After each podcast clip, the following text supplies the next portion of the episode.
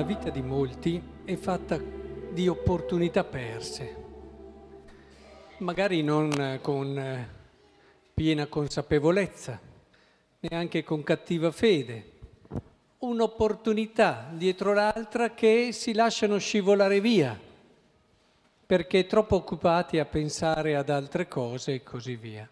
Ecco, vorrei che questa Quaresima non diventasse l'ennesima opportunità persa. Vorrei davvero che per ognuno di noi questa Quaresima fosse quel dono di grazia desiderato, quel dono di grazia che ci cambia davvero la vita, quel dono di grazia di cui ringraziare Dio, ringraziare la vita stessa per tutti i nostri giorni. È importante allora che abbiamo questa consapevolezza e questa determinazione e decisione proprio in questo giorno iniziale della Quaresima.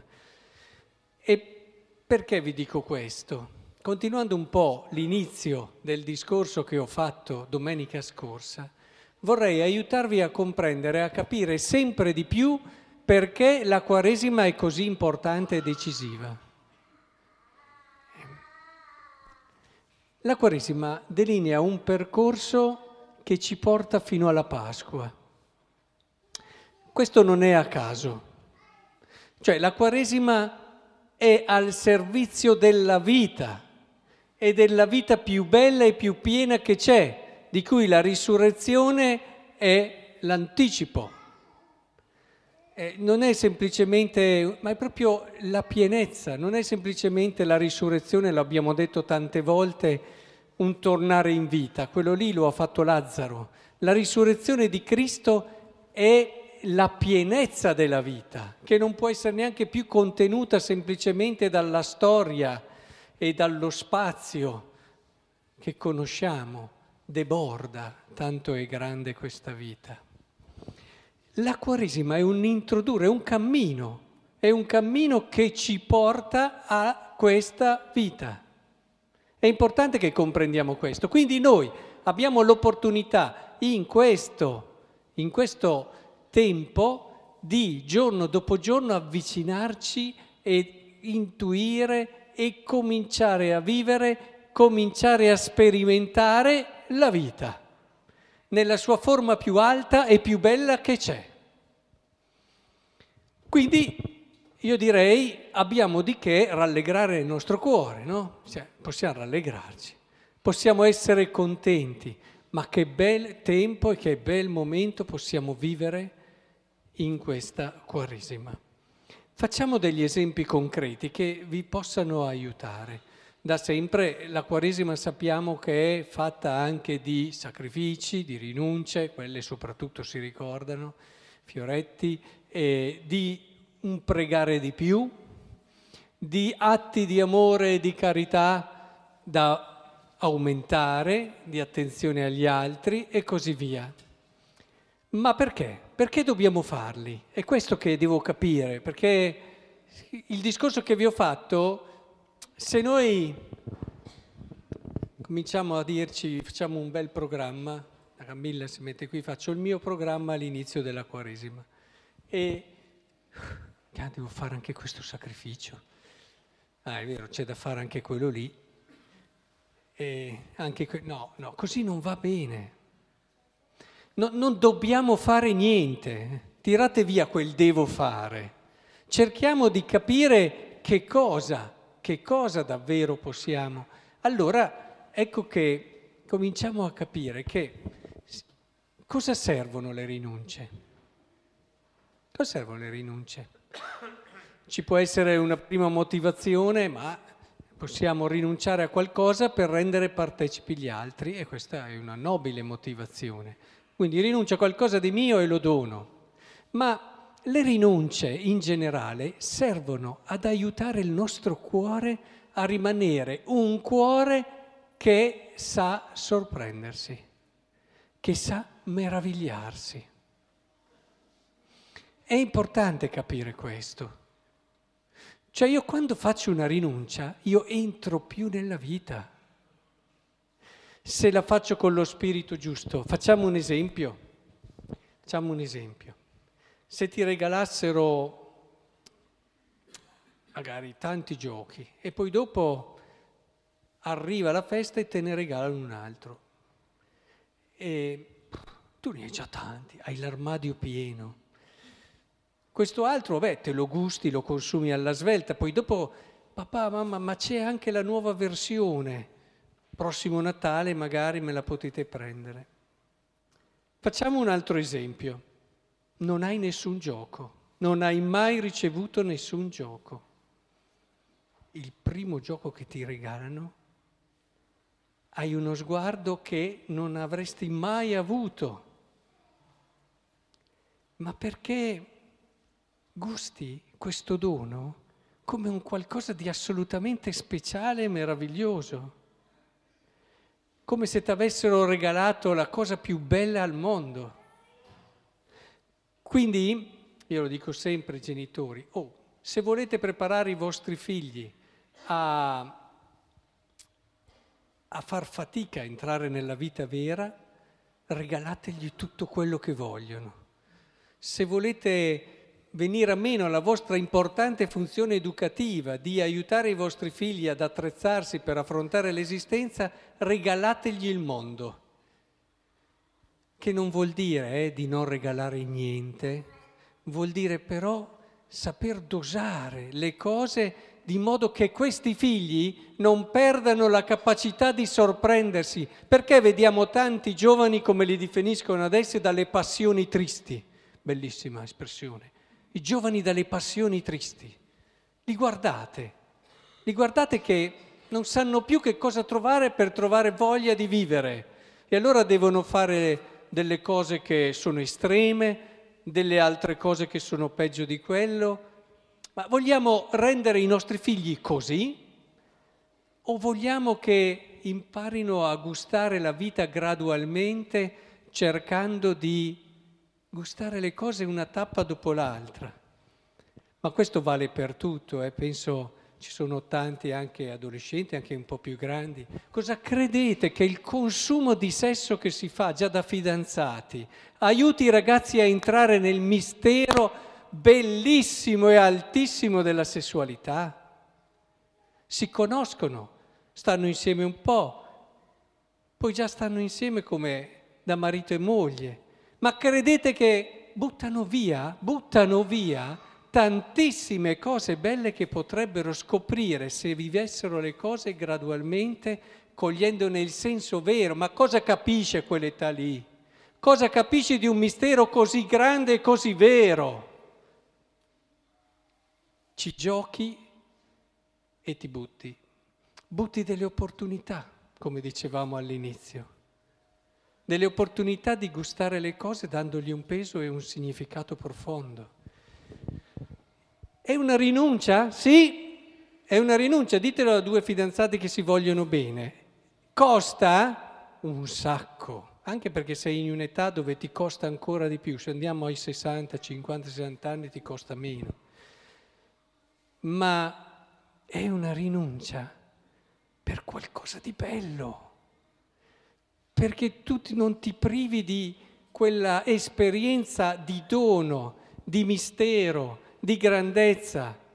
Queste cose dobbiamo insegnarle ai nostri figli.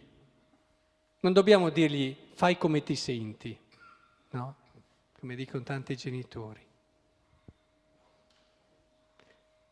Ma possiamo andare avanti. La sobrietà nelle cose, lo dicevamo con questo esempio, non vale mica solo per i bambini. Se adesso cominciamo a essere un po' più sobri in questa Quaresima, ci accorgeremo che staremo intanto meglio noi, sicuro. Cominceremo ad educarci e a scoprire quante altre cose belle, piccole e semplici ci sono già nella nostra vita e che però col non essere sobri non ce ne rendiamo neanche più conto.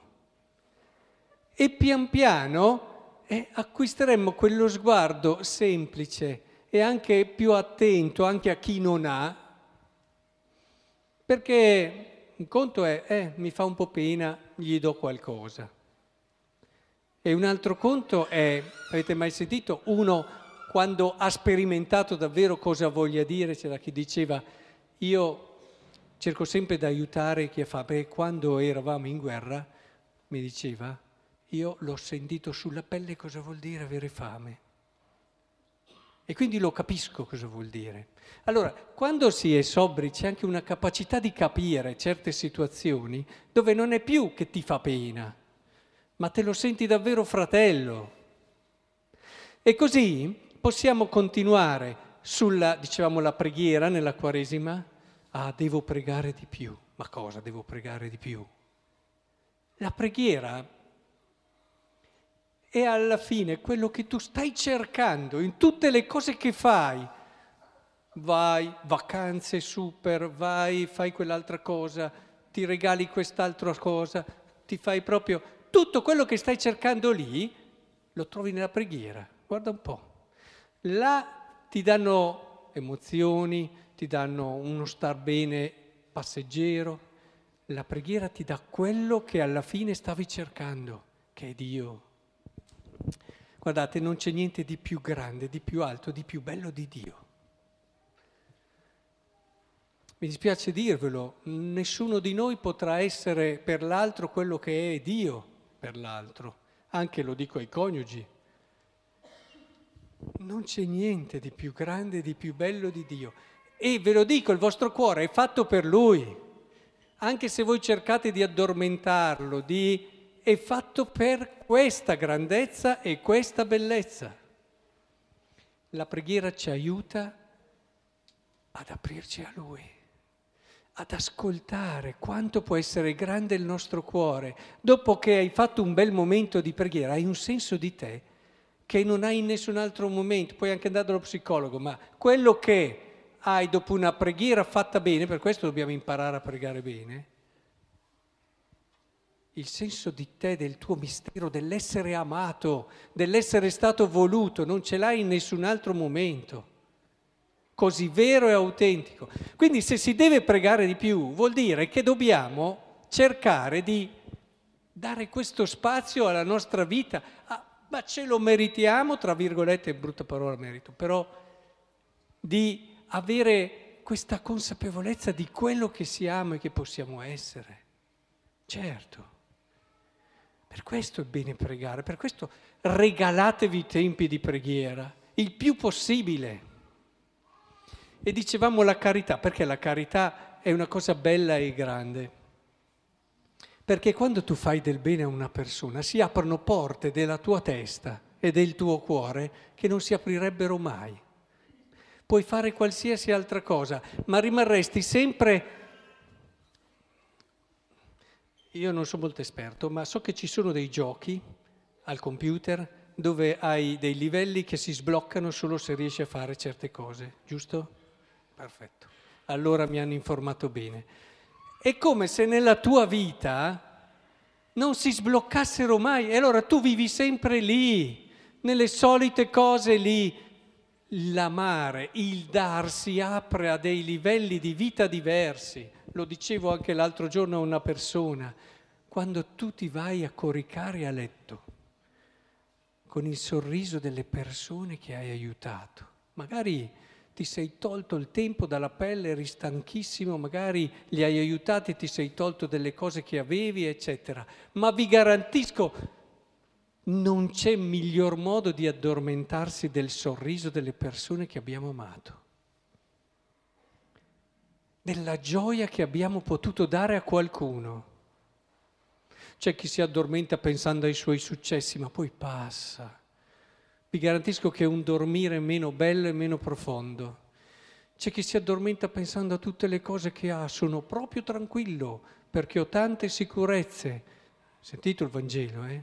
Stolto ma non solo perché ti verrà richiesta la vita, ma perché non è quello il bel dormire. Chi ha tante cose è più agitato degli altri. Io li ho conosciuti, che hanno paura che glieli portino via, e poi dopo c'è quell'altro, quell'altra cosa, ma quante preoccupazioni che vorrei avessero in meno. Eh, se si pensasse a, a darci a ognuno il suo, staremmo tutti bene e saremmo tutti più felici, però ci sono quelli che hanno sempre di più e quelli che hanno sempre di meno.